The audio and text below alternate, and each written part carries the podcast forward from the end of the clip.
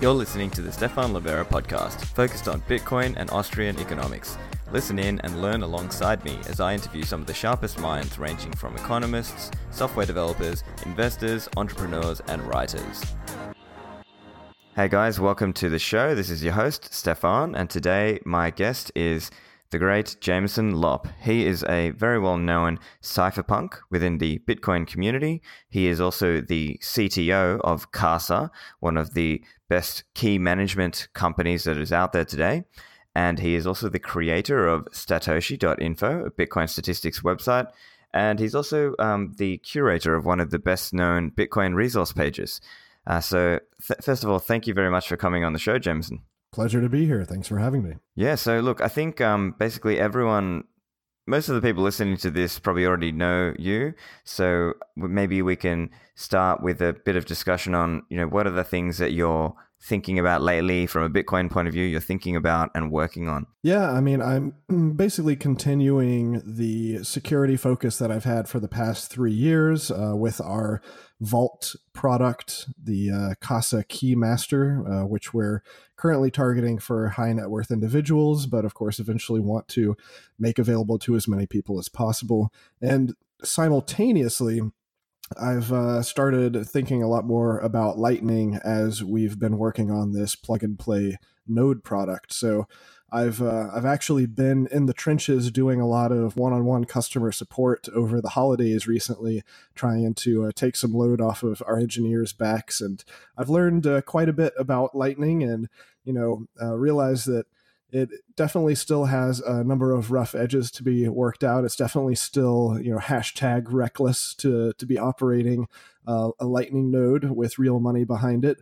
But I definitely see a bright future ahead, and the, there's a lot of potential, and we just need to keep on building. Yeah, fantastic. Actually, on that topic, what are some of the rough edges you speak of around Lightning, and what are some of the common pain points? Uh, well, so there are security issues with regard to the fact that you're basically running a hot wallet. Uh, the stuff that we're running into more often uh, with our users is trying to figure out how to make it as as seamless as possible for a Lightning node operator to maximize the use of their node. And and so that basically means giving them a better understanding of kind of their economic position within the network and and how they might be able to tweak different things in order to um, maximize their connections or their routing uh, of, of money flowing through the uh, node that they're operating. And these are you know some of the big like unanswered questions is more on the economic side of things is, is how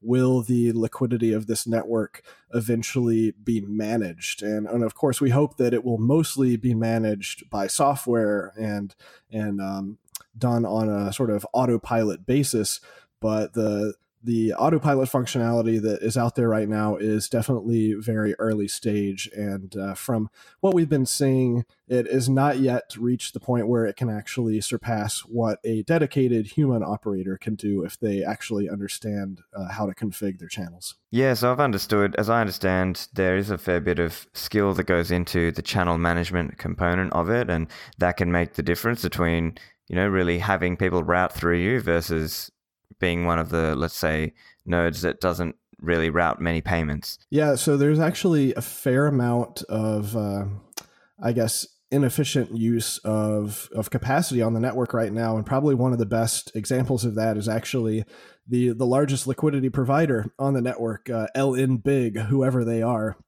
they have opened up i don't even know how many hundred if not thousand channels with various nodes on the network and i'm, I'm pretty sure that the vast majority of them are actually not getting used and, and, they seem to have just kind of gone with the spray and pray approach. But uh, hopefully, they'll continue to refine their own logic. Right, right, yeah, that makes sense. I mean, I've, yeah, from the discussions I've heard of in the community, you know, guys like Alex Bosworth has a very he has a very you know well connected node, and he's getting a lot of you know routing fees for that. So I think uh, maybe that's just a learning journey that we all go on. Yeah, there's there's that, and uh, also you know just trying to take this to the next level where we we don't want it to require someone to be you know technically proficient or uh, a nerd who is going to be willing to spend a lot of time to actually understand the protocol or how the network works. Uh, we're really trying to build plug and play solutions that are usable for your average millennial.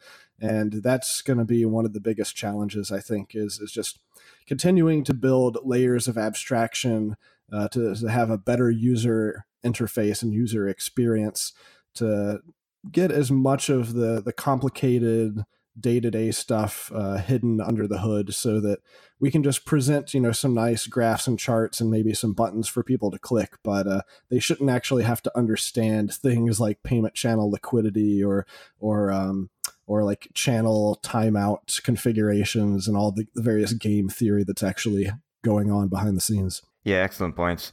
Okay and something I've seen you write recently was uh, a really great article. I think it was very illuminating, which was around back more on the Bitcoin side. It was who controls Bitcoin Core. So, Jameson, do you want to talk through a little bit of the background of you know, why did you write this article? Well, um, like a number of things that I write, it's usually self-serving.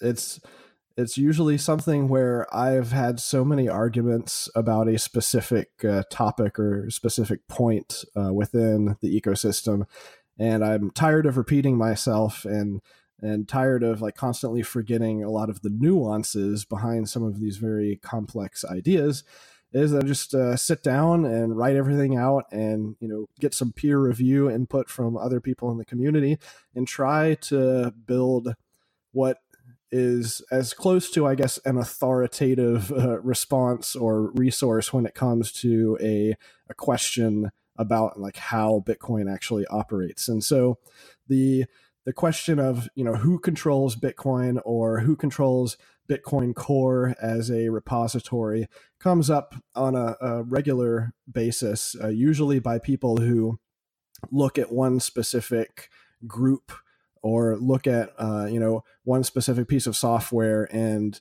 jump to a conclusion. And it's very easy to do because there's a lot of complexities that are, are going on here. And so i basically tried to go through point by point and explain to people how you know not only does bitcoin core as a repository have no control over the network because it doesn't push out updates to any nodes. Node node operators have to go and get the software and install it voluntarily. But even within Bitcoin Core as a process of software development, there are a ton of checks and balances that are happening to minimize the trust and minimize the power of anyone who is operating in that repository, including the fairly short list of maintainers who have the ability to actually merge code into the repository. Right. And so that is, I suppose, just to call out the specific role that is in relation to the maintainer accounts that can merge code. But then, as you explained in the article, that's really more like a janitorial function than a position of power. Yes, for a number of reasons. But the the biggest one being that everyone is watching everyone else within the repository. And because at the end of the day, this is all voluntary and nobody can really force anyone to do anything, uh, if someone abuses the small amount of power that they do have, if the rest of the organization uh, decides that they can't strip that power away, then they can always just leave, right? It's a kind of voice and exit issue. And and that kind of plays out at many different levels, not just within software repositories, but within the entire crypto ecosystem. Is that at the end of the day, anyone who has power in one of these public permissionless systems only has the illusion of power from some perspectives. Um, because if, if enough people disagree with their decisions and the way that they're trying to change or not change the system, then they can always just go create their own new network, their own protocol, and uh, and and basically form a new focal point of consensus. Fantastic. And then I like how in this article you actually went into the detail and you really sort of spelled out each of who knows this may not even be fully comprehensive but there are just numerous controls that exist from a pull request security point of view and a release security point of view that each of these different points could catch a change or an unwanted change. Could you outline a little bit on some of those, and then how, how you went about just identifying each of those. Was it just discussion? Was it just your own knowledge? Yeah, I mean, a lot of it was reading the documentation. I mean, I already had a pretty general idea of of how uh, the build and release system happened, though I had never you know read it line by line and, and tried to look at the software that was being used. But um, it uh, it really is all there on the repository. You just have to dig through uh, and and find the documentation. and And I learned a few things along the way. Uh, for example, there are scripts that you can run to verify all of the uh, the cryptographic signatures by the maintainers on every commit that they have merged into the repository and they started doing that back in December 2015. So there's thousands of commits uh, that this script will go through and verify. And I had never run that before, and, and I decided that I wanted to better understand it. So I tried to run it and I ran into a few issues, and I actually ended up contributing uh, some new documentation and new code to the Bitcoin Core repository as a result of that. And that's, I think, a great example of how this software and how open source in general works is that somebody becomes interested in a project they start learning about it they start trying to use it and they might find a pain point and figure that you know if it's a pain point for them it will probably be a pain point for other people. And so they can save future people that same pain by uh, going through the the process to update code or update documentation. And you know that's how we make these incremental small improvements that over many years uh, end up creating extremely high quality software. Fantastic. Yeah i love the explanation there. Also i think um, a related uh, piece of news that came out was around the btc p or btc private. They had a covert inflationary pre-mine. Now people who are newer to crypto might fear that such a similar thing could happen with Bitcoin. But how realistic or unrealistic is such a fear? Would you suggest that Bitcoin Core has a much greater level of review and eyes on the code? Yeah, I think the the timing on that coming out just a few weeks after I published this in-depth ex- explanation of how to do secure open source engineering was a very fortuitous because and and this was actually a question that I got, of course, after I, I published the post. Um, several people asked, well, do any other projects out there in the cryptocurrency space have anything you know similar to this process?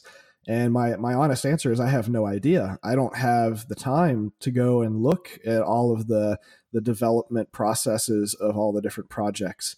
And I would hope that the larger projects have similar processes but we can see very clearly that these really small projects that only have a handful of developers behind them, they, they simply don't have the the manpower and possibly even the expertise with this type of engineering, which I have often said is is probably closest uh, to something like an aerospace engineering uh, mindset, where you have to be extremely security conscious and extremely um, low tolerance with uh, what is allowed to happen because the the smallest little error can be a critical system vulnerability that results in massive harm.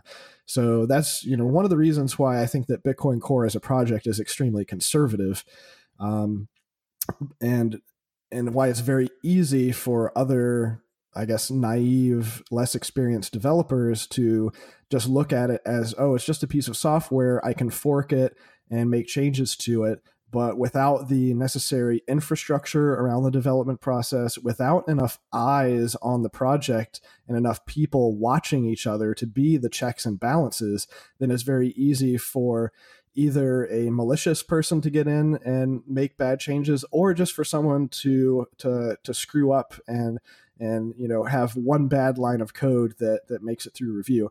And i think you'll probably talk about it later of you know even even a project like bitcoin core which has some of the highest uh, level of you know, quality assurance and engineering uh, mistakes can still happen.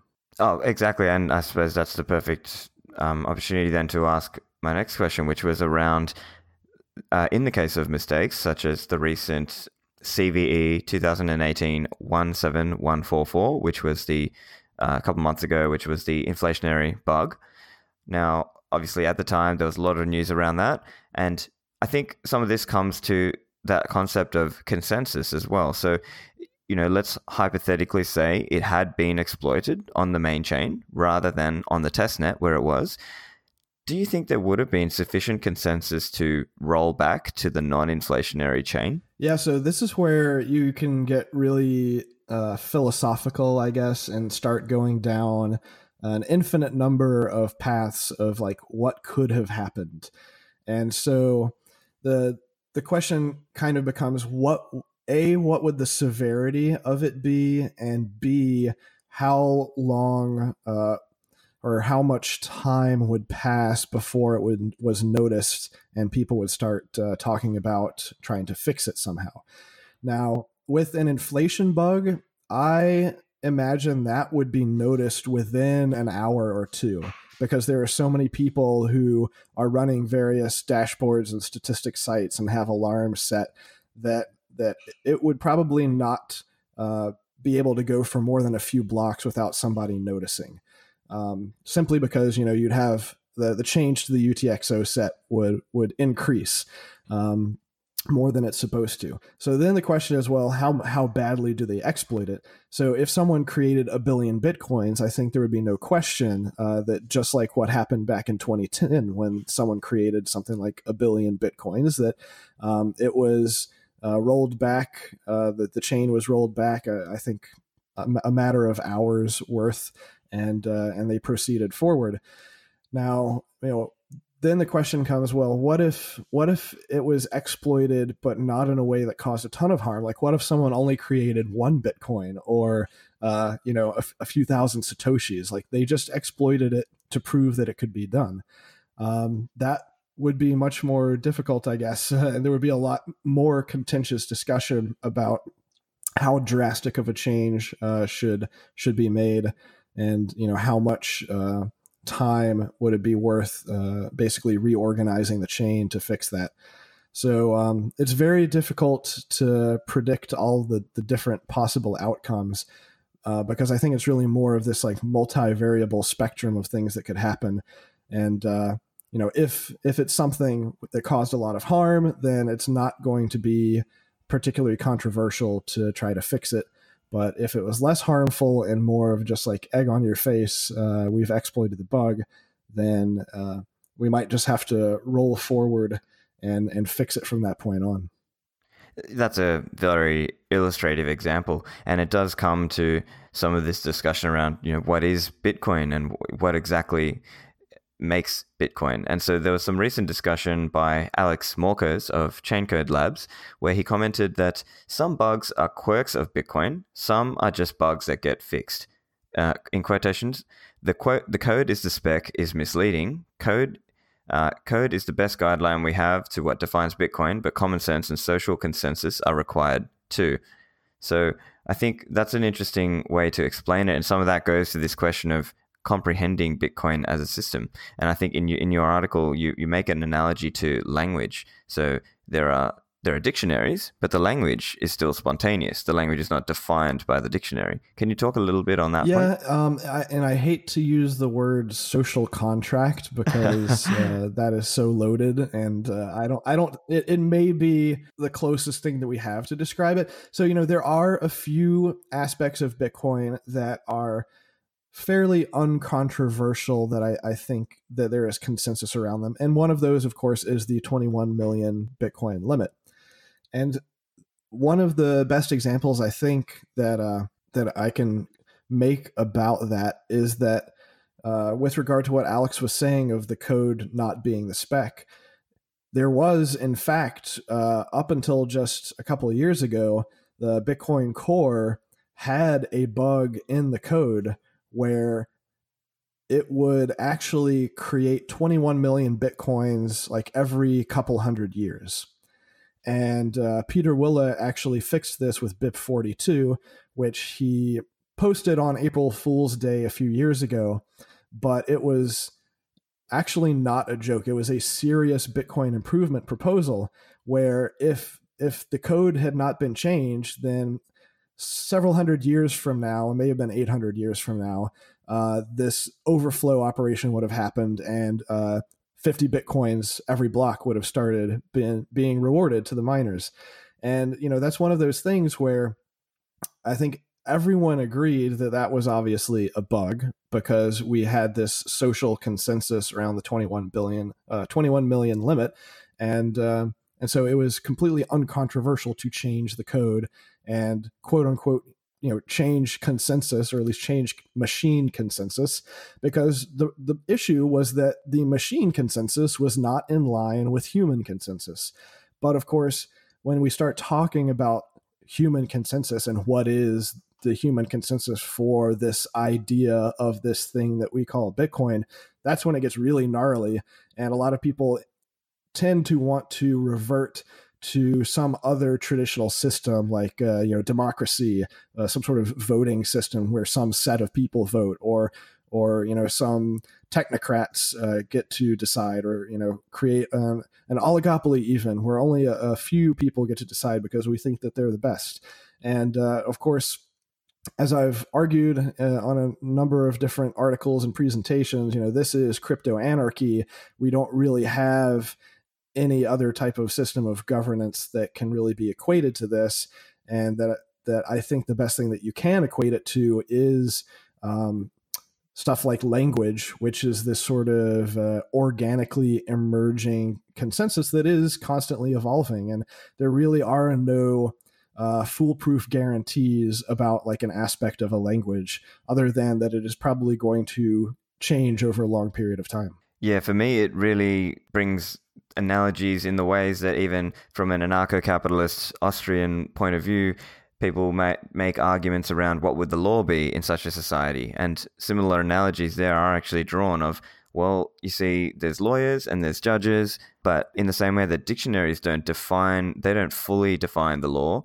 They sort of, they might codify the law.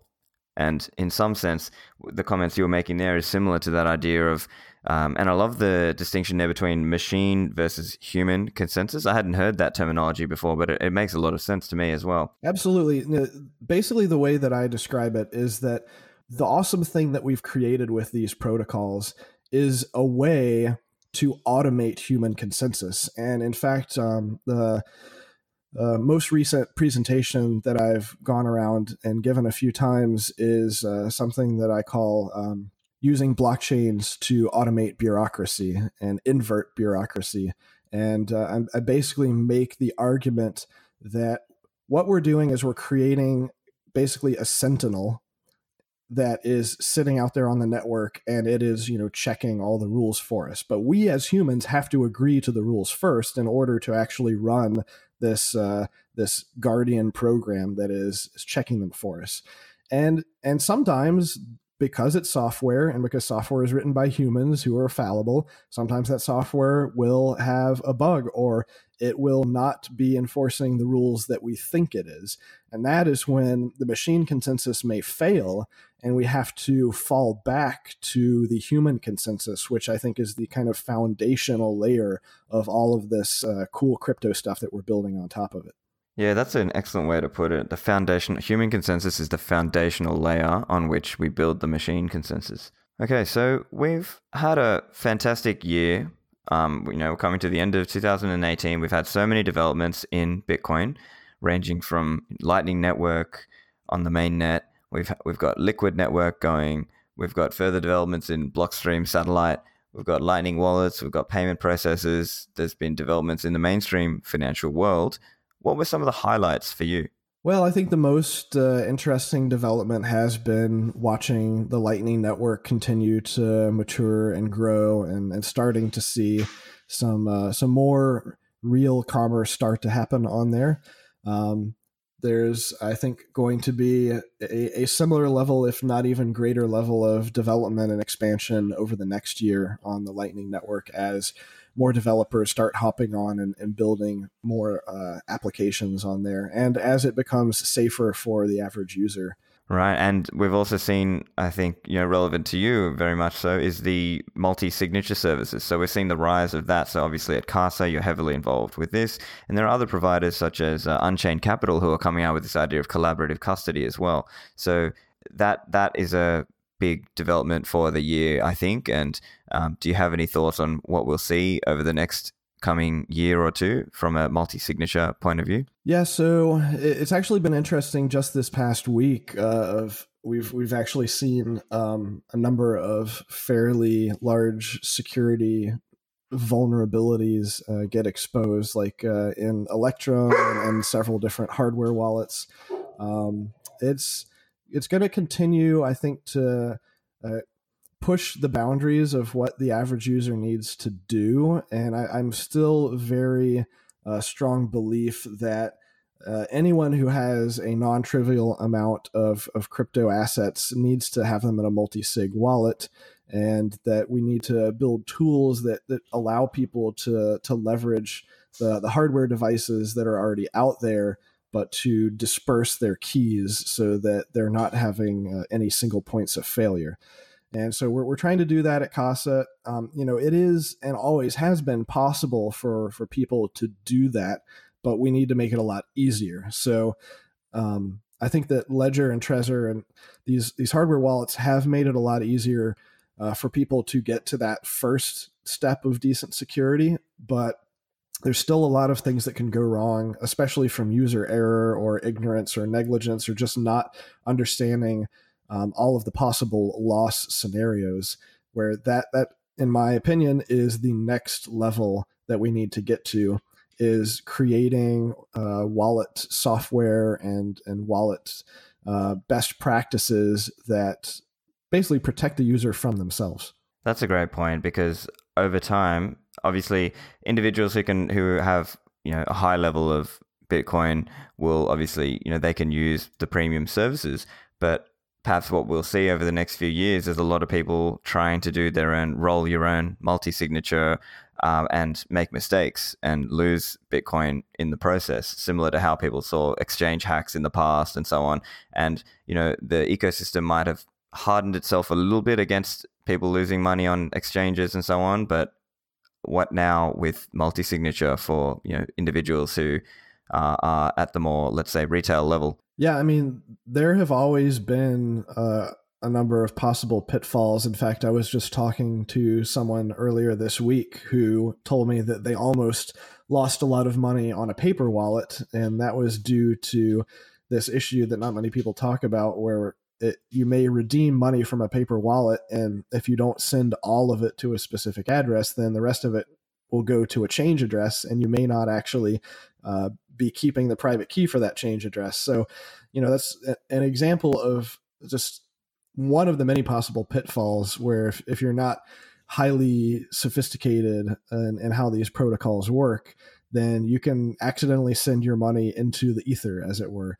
So it's I mean, part of it is definitely user education, but I think if we're really trying to get to mainstream usage, then we need to kind of bake the user education into the actual software and hardware to really make it idiot proof and have the the guide rails of the best practices uh, built into these products in a way that it's very difficult for you to shoot yourself in the foot. Well, speaking of um, you know doing your own cold storage do you have any thoughts on you know in terms of what your favorite options are?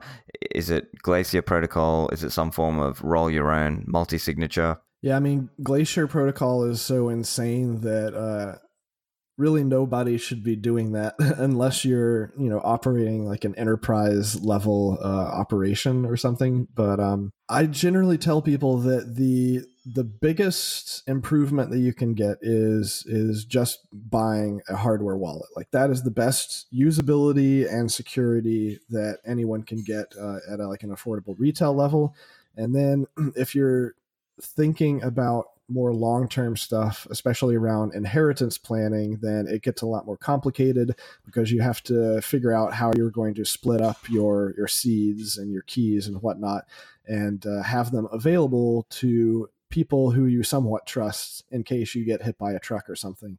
And so that's where it gets more complicated. And I, I have a blog post uh, that I, I think I wrote a few months ago about my solution that I used, where um, I basically took all of my my private key data, all the instructions for recovering everything from all the wallets, and uh, created a encrypted data blob with Veracrypt, and then I used Shamir secret sharing on this really long random uh, passphrase, uh, which was used to decrypt that. And then I basically took those different shards of the decryption passphrase and handed them out to my heirs and executors, and you know basically had a setup such that you know uh, a certain number of them would have to get together and and basically collude against me if they wanted to be able to unlock everything, and uh, and, you know s- some uh, delicate uh, balances and trade offs that you have to think about because while at the end of the day the system allows you to operate trustlessly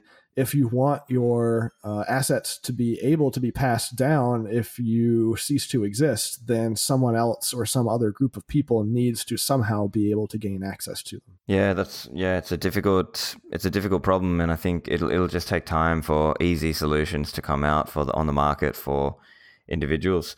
Um, I think the the other thing that would be interesting to just talk through in terms of what's happened over 2018 is some of the statistics. And now you recently came out with some of them as well. So I thought it might be interesting to just talk about the implications of some of these.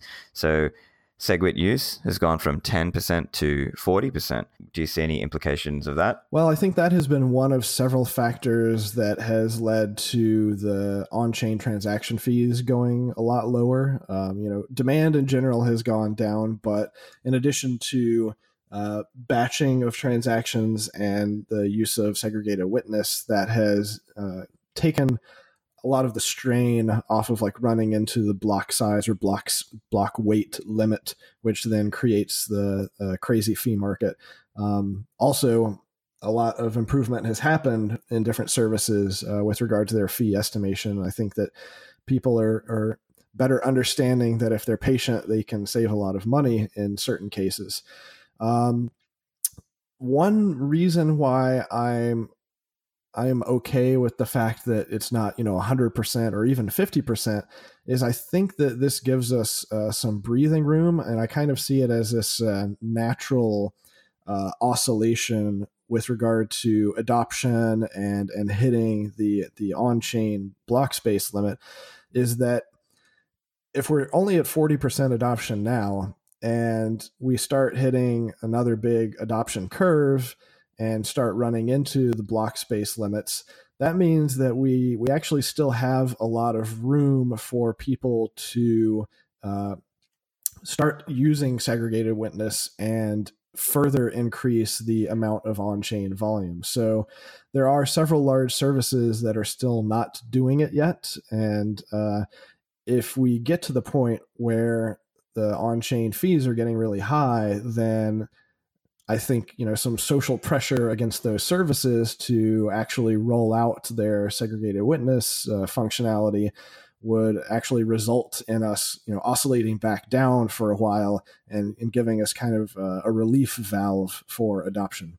And and this is of course all going on at the same time that Lightning Network adoption is increasing, and you know hopefully in the long term, that will be able to uh, orders of magnitude greater effect of uh, improving the efficiency of people's use of the Bitcoin network.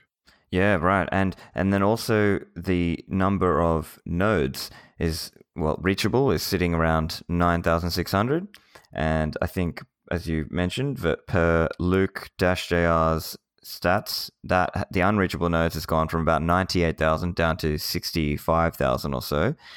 Uh, do you have any comments on the number of nodes, or maybe we'll see more of those come online with Lightning, and you know more people buying you know the Casa node product? Yeah, so I th- I think that that has definitely declined along with the interest where probably what was happening is a lot of people were just getting into Bitcoin and they were downloading Bitcoin Core, you know, running the full node, possibly even as their primary wallet. Um, and that the majority of the stability of, of nodes that have kept on running are probably the ones that are actually being used for economic purposes or or are being used by the more hardcore uh, OG Bitcoiner types, and they're not really going to be going anywhere. Now, like you said, uh, with Lightning, um, at least today, uh, it's recommended that you run your own full node next to your Lightning node. You know that will change a bit in the future with uh, lightweight clients, but um, I think that's actually uh, a great incentive for more people to to start running full nodes, so that you know they're able to operate trustlessly within this new network, especially now that running one of these nodes actually has more of an economic impact where you know you're able to collect some fees you're able to actually uh, help improve the liquidity of this new network which i think will ultimately increase the utility of bitcoin and hopefully uh, you know make the value go up as well. Yeah precisely. And another um, good statistic is block propagation has come down to about half a second. So if I was a total newbie, how would you explain to me what, you know, why does block propagation matter? Well, it primarily matters in terms of preventing uh, blockchain forks. And what what you want is for the network to all come to a consensus as quickly as possible about the latest update to the state of the blockchain. So if that takes several seconds or 30 seconds or a minute, um, then that means that miners who are working on the next block, uh, they may not be mining on top of the same block. So they may actually end up creating these competing forks, uh, which then, of course, uh, result in reorganizations. And in general, that uh, decreases the reliability of a confirmation for your transactions. If if lots of chain reorganizations are happening, then people have less confidence in uh, the network and in accepting uh, transaction with only a few confirmations. There have been a few extreme examples on some other networks, uh, especially like Bitcoin Cash and the Bitcoin uh, Satoshi Vision uh, fork, which I think created something like a 40 or 50 megabyte block that took something like 40 minutes to propagate around the network and i think they were having a whole lot of uh, of orphaned uh, blocks happen in the meantime. And i think in, in general some of the stress tests that have happened on the bitcoin cash network as they've been trying to get their blocks up like around the 20 and 30 megabyte range have, have really pushed the limits there of, of what the current level of uh, technology for propagating data can really do on these decentralized networks. Yeah, exactly, and um, it's it's. I think there's also another implication just around uh, for miners as well because they they don't necessarily want to be playing this game of having to constantly shuffle and juggle between the different blocks. Well, yeah, I mean it. It ultimately comes down to reliability. Um, they would prefer that what they're working on is as stable as possible, and uh, and they don't want to to mint a block and put it out there on the network and basically have the reward yanked away from them because some other miner uh, got a block, you know, within a minute or so, and and the, the rest of the network decided to follow that miner instead. Yeah, it's a bit sort of unjust.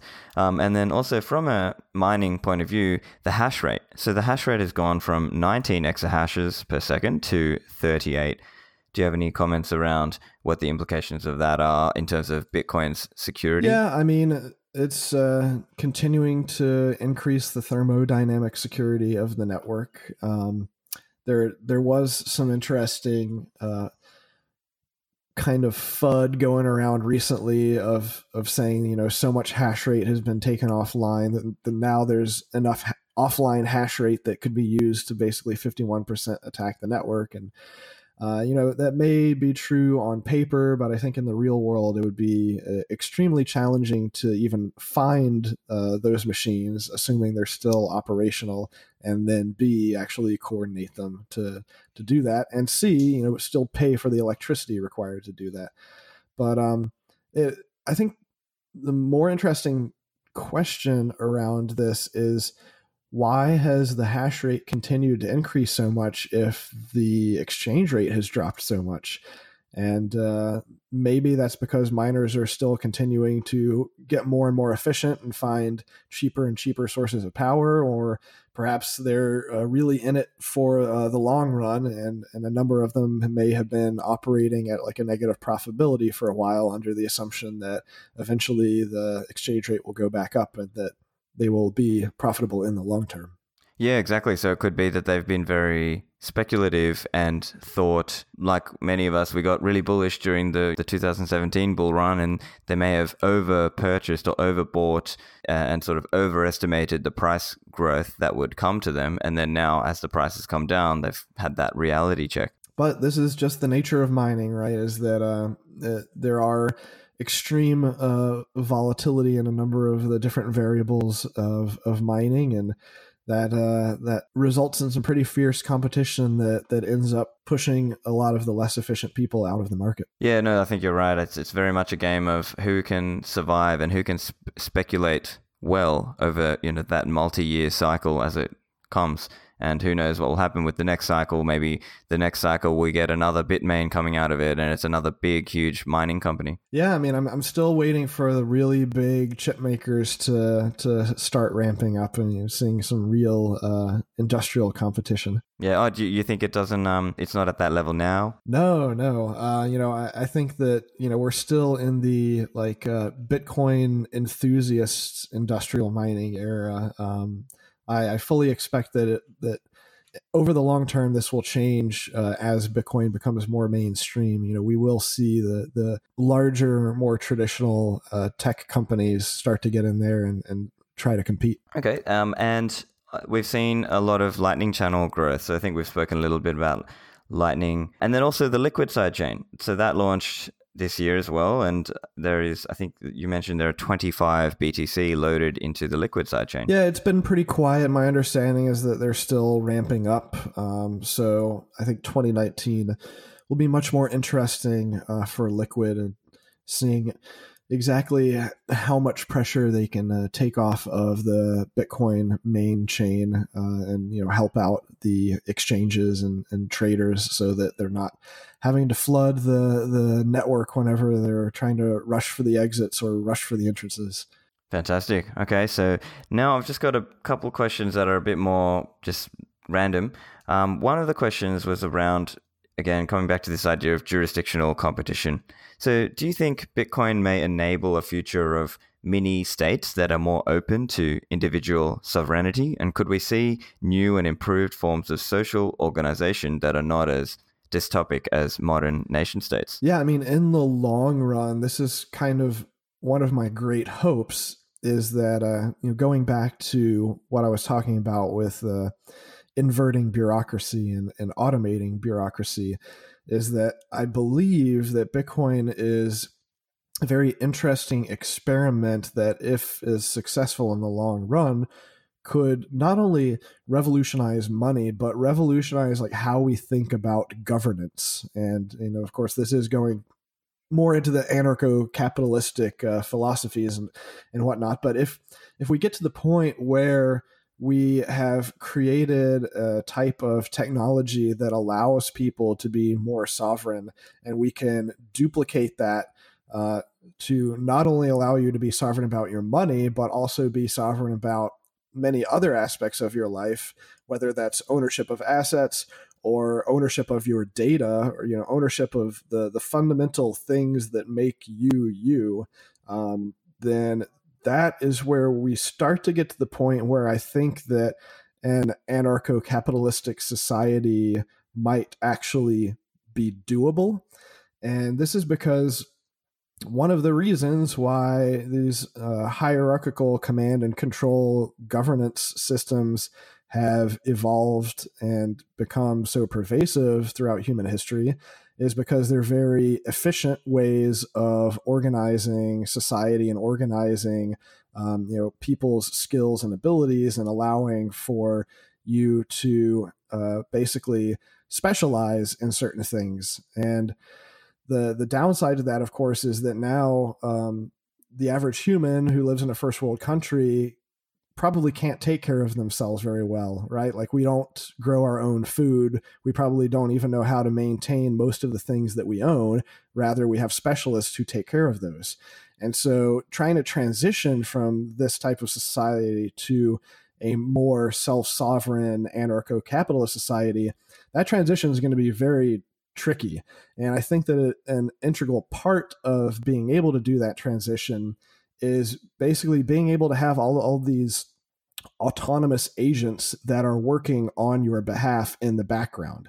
And so you you would have your autonomous agents that are working on behalf of your money and your other assets and and uh, keeping track of other property and and things that you have to maintain and basically uh, maintaining you know contractual relationships with third parties who would be helping you with those various aspects. And so, you know, this kind of boils down to the uh, you know who will build the roads arguments, who will maintain the roads, who will uh, how how will you have uh, various services that are currently highly socialized, like uh, healthcare, law enforcement, fire uh, protection, et cetera, et cetera, is that you know it's perfectly possible for any of these things to be privatized but the one of the main reasons that they aren't is that it's just a huge cognitive overhead for you to maintain all of those relationships yourself. It's it's a lot easier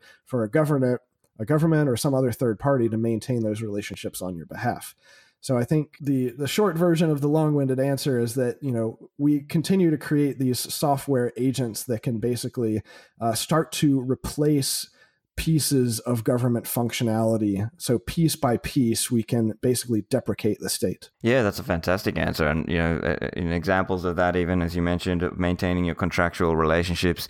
I mean, who on the question of who will build the roads? Well, maybe we'll have lightning channels, and you will stream payments for your use of the roads, and it will be based on how much of it you use, and it's like a per user basis. Yeah, I mean, I think the the possibilities are endless. Uh, we just have to build the technology and uh, and hope that it is uh, a sufficiently uh, good improvement that people will want to voluntarily adopt it. And you know, the first step I think is Bitcoin, and then uh, if that's successful enough, then we can start talking about next steps. Fantastic. Um, and also, just had a question around Grin and Beam as Mimblewimble implementations. Do you have any thoughts on those? Yeah, I mean, I'm, I'm keeping my my eye on them. Um, I believe they're both looking at, at doing mainnet launches just in uh, the next few weeks here. So hopefully that goes smoothly. They've both gone through a number of, of test nets. Um, I was actually looking at trying to to mine Grin uh, because I I bought my first gaming computer in probably at least five or six years. So I've got a, a nice new GPU, and uh, unfortunately, that's a, you know a Windows gaming computer, and it appears that uh, Grin is the miner is only really working on Linux right now. So I need to decide whether or not I want to take the time to try to dual boot Linux and get that all set up, or I don't know. It's you know uh, never enough time to do everything you want to do. Okay, and then uh, lastly, what's the most private way to have Bitcoin without, for an average person, to buy some Bitcoin without anyone knowing or the least number of people knowing? Do you have any ideas on, you know, if it's like a lo- you do like a local transaction and take it, you know, maybe use Bisq, take it into a wallet and put that through, you know, a coin join and then out into some kind of device? Yeah, well, I mean, it, it it mainly comes down to a real world privacy problem. So the the most private way that you can acquire any type of crypto asset or really probably any type of asset is of course to buy it with cash because cash it has some of the best privacy of of any monetary uh, payment systems out there.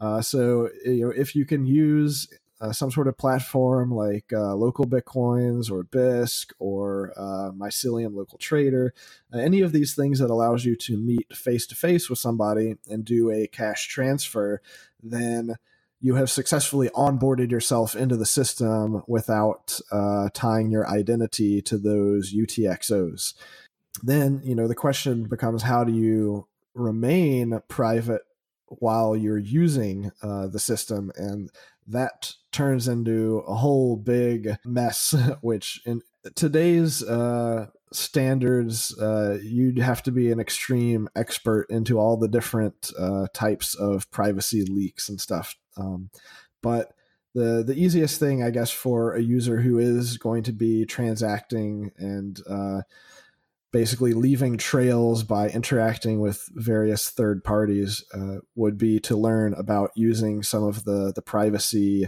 tools that are out there, like the Wasabi Wallet or uh, Join Market, um, or or even um, you know looking at some of the different uh, decentralized exchanges to basically allow you to hop between different cryptocurrencies uh, because that's probably one of the better ways to fully break the link between uh, you know which UTXOs or which accounts are owned by you uh, since it, it's not really possible to do cross blockchain analysis if you're if you're doing a swap that isn't recorded by a party that's doing AML KYC.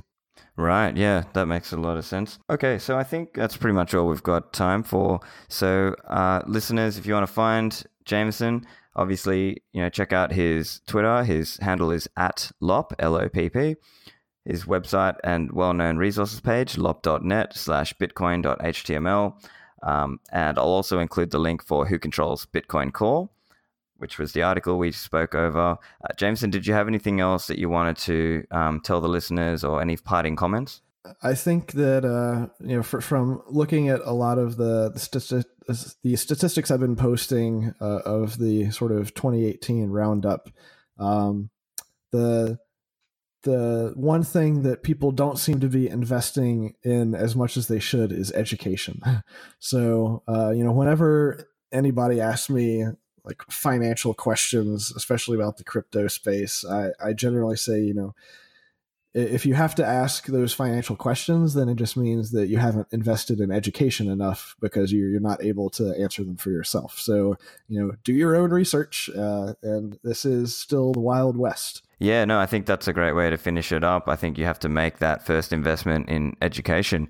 And thanks very much, Jameson. It's been an illuminating conversation. Thanks for having me. So that's a wrap on my conversation with Jameson Lopp. Let me know what you think. He's got a great security and privacy conscious perspective, so it's definitely worth following what he does, whether that's with Casa or his efforts under his own name.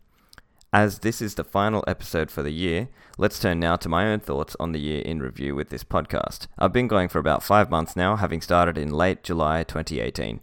I'm really pleased with how it's gone so far. 43 episodes in, I've interviewed many highly talented people within Bitcoin, and I've steadily grown my listeners, followers, subscribers. And I just wanted to say a big thanks to everyone who has helped me, particularly guests of the show and Patreon and Bitcoin donators, and people who share the podcast and all the people who gave it fantastic reviews.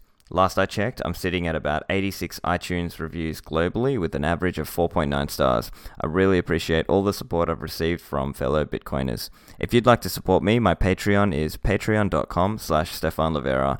Patreon supporters get access to a private Telegram chat group for me and my supporters, and in that group I share some inside goss on what guests are upcoming, and we bounce around ideas in there. If you, understandably, have concerns with Patreon, you can alternatively support me on Tallycoin. That's tallyco.in slash Stephan Livera. Payments there can be done using BTC or Lightning Payment also. At the moment, my preference is Patreon just because it has subscription, but I totally understand the concerns that many have with Patreon. Otherwise, if you haven't already, please do subscribe, thumbs up on YouTube, or 5 star rate and review it on iTunes, and tell your friends about the podcast. That's it from me. I hope you've had a great 2018 and I wish you all the best for 2019.